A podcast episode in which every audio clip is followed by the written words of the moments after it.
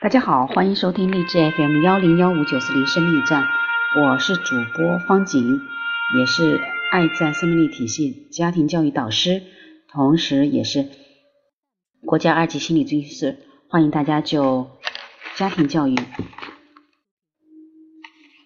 心理咨询一起来共同探讨。我们今天来阅读一本书，叫做《当下的力量》，这是一本嗯可以说是影响世界的书。这本书呢是十多年前，一九九六年，但是这本书呢，最重要的是十年前我读过，现在读依然很有意义，所以就推荐给大家。活当下的力量，德国的艾哈克托雷族，他是在《纽约时报》畅销书排行第一名，翻译成三十多种文字，畅销全球两百多万册，被誉为我们这个时代最具影响力的心灵之书。导读，它一共有十章，嗯，有目录、导读、序言、前言，还有第一章你不等于你的大脑，第二章意识摆脱痛苦的途径，第三章深深的进入当下，第四章思维逃避当下的策略，第五章临在的状态，第六章内在的身体，第七章进入未显化状态的大门，第八章开悟的爱情关系，第九章超越幸福和不幸之处。啊，第十章沉浮的意义。OK，好，我们今天就从导读开始，一起来进入到底为什么这本书会赢得这么多人的畅销和意义，好吗？嗯，导读：活在当下，张德芬。这是一本不能用大脑来读的书，也是一本百读不厌的书。每一次读它，我都有新的收获。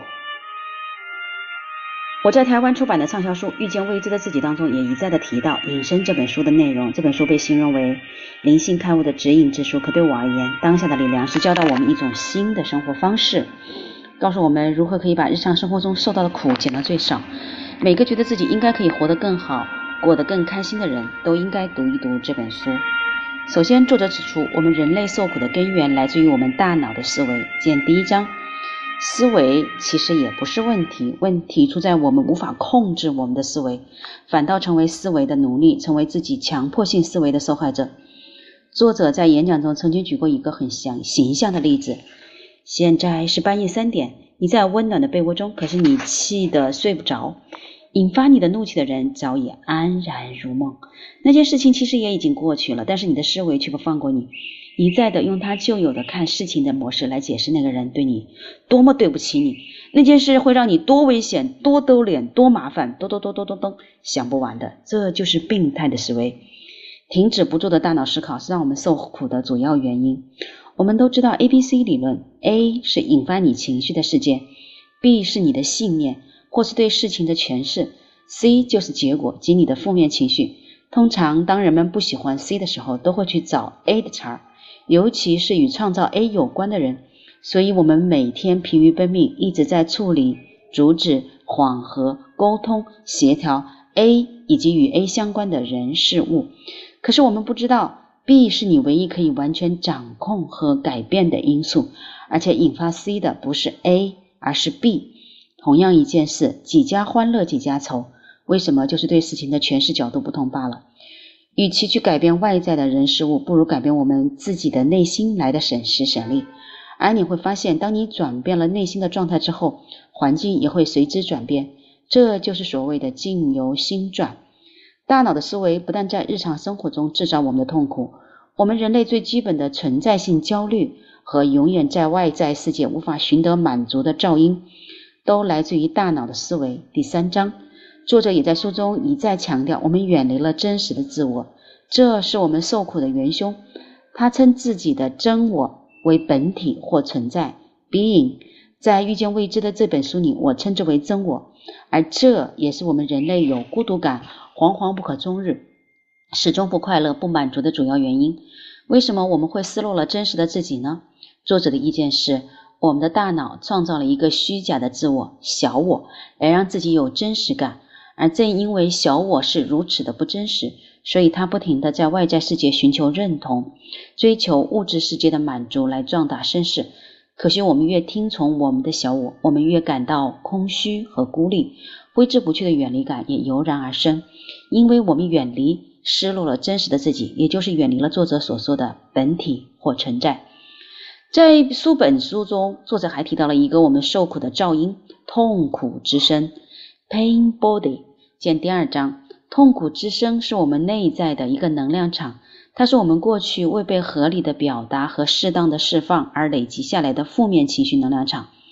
作者描述的痛苦之声，好像一个寄居在我们身体之中的恶魔，在他沉睡的时候，一切相安无事，可是，一旦外在的事情不顺利，或是有相关的人事物激活了他的时候，他就会苏醒。我们可以看到一个看起来文质彬彬的人忽然变了一个人，出现言语或肢体的暴力行为，或是有时候自己都不知道为什么一件小事情会引起情绪上的轩然大波。这就是痛苦之声被唤醒的结果。好啦，我们有一个不能正常运作的大脑思维，常常给我们找麻烦。现在又来了一个痛苦之声，时不时的跳出来搅局。难怪我们的人生苦多于乐，而且常常身不由己，怎么办呢？作者在书中提出了好几个非常实用的方法，这些方法其实都是源自一个最基本的理论：活在当下。当你当下你所有想要的东西，当下也是你唯一拥有的东西。时间只是一种幻象，越说越玄了。其实只要这样想，就不难明白了。过去已经过去，不会再回来。但是我们有多少人还是活在过去之中？不肯放下，未来还没有来临，你也根本不可能去掌握它。你所能拥有的，不就是当下这一刻吗？只要搞定现在这一刻，你就没有问题了。未来就算一定会来临，但是它也一定是以当下的方式出现的，不是吗？最怕的就是明明人在这里，可是脑子跑到过去，带来了愤怒、伤心、悔恨、愧疚等情绪，或是人在此刻，脑子跑到未来，于是就产生了压力。焦虑、恐慌，活在当下，活在每一刻中。作者称之为临在。第五章，临在指的是有觉察力的安住在当下。所谓觉察力，就是观察自己脑袋里面思维的能力。作为自己喋喋不休的思想之流的观察者，临在的力量一来，你的喋喋不休就会停止。还有一个培养临在进入当下的方法，就是去关注我们的内在的身体。第六章。把注意力放在我们内在身体的能量场上，这是什么意思呢？比如说，你可以试着把眼睛闭上，然后去感觉一下你的右手。此刻你看不到它，那么你怎么知道它存在呢？你感觉得到它吗？有没有感觉到气或是能量在你的指尖？书中有很详尽的冥想方法，教你与你的内在身体做更多的连接，这样就可以培养更多的觉察力。作者一直强调无意识和意识的差别。第四章，他认为所有人类的疯狂行为都是出自于无意识，受到我们从小被制约的人生模式的操控。比如说，你对一件事情的反应、看法、做法等，通常都有一定的轨迹可循，但是你不一定喜欢或赞同他们。所以，从某种程度上来说，我们都是一个被编好了程序的计算机。所以，使用书中的一些教诲。练习作者提供的一些方法，能够增加我们有意识的部分，夺回一些自主权。有一个未显化的状态，也是作者琢磨甚多的地方。第七章，由于作者本身很喜欢老子一书，所以未显化状态可以比为道，就是在天地万物成型之前就存在的混沌状态，是万物生命的源头。但是它从未诞生，也未曾消失过，而且无所不在。听起来很很像存在或本体，在它之中没有二元对立的好坏、对错、是非、黑白，是一个一的境界。相较于外显世界，就是我们眼见的物质世界，未显化状态体现在空、空间以及静默之中，看起来很神秘。但是如果我们越多的接触它，我们就越能感受生命的能量，也越能在外显世界中过得更好。书中详述了接触未显化状态的一些方法，请读者好好去体会实践。本书第十章谈到了臣服这个概念，可能很多人刚开始无法接受，其实臣服就是老子所说的无为，蕴含着强大的行动力和正面向上的能量。我个人最喜欢读第十章，因为作者不但把臣服这个观念讲得淋漓尽致，更做了很多前面章节的总结和回顾。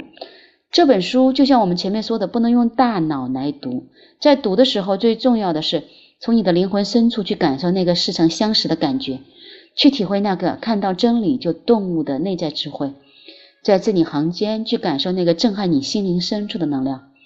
他在国外刚出版的时候，曾长期蝉联《纽约时报》心灵类畅销排行第一名。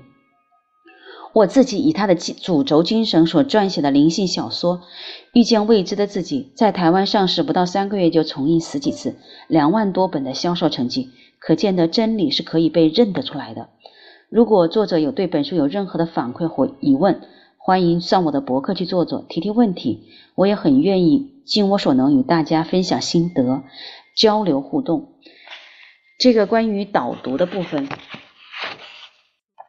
活在当下，作者是张德芬，是国家心理咨询师，曾任中国台湾电视事业股份有限公司台视著名主播，并获得加州大学洛杉矶分校 MBA 学位。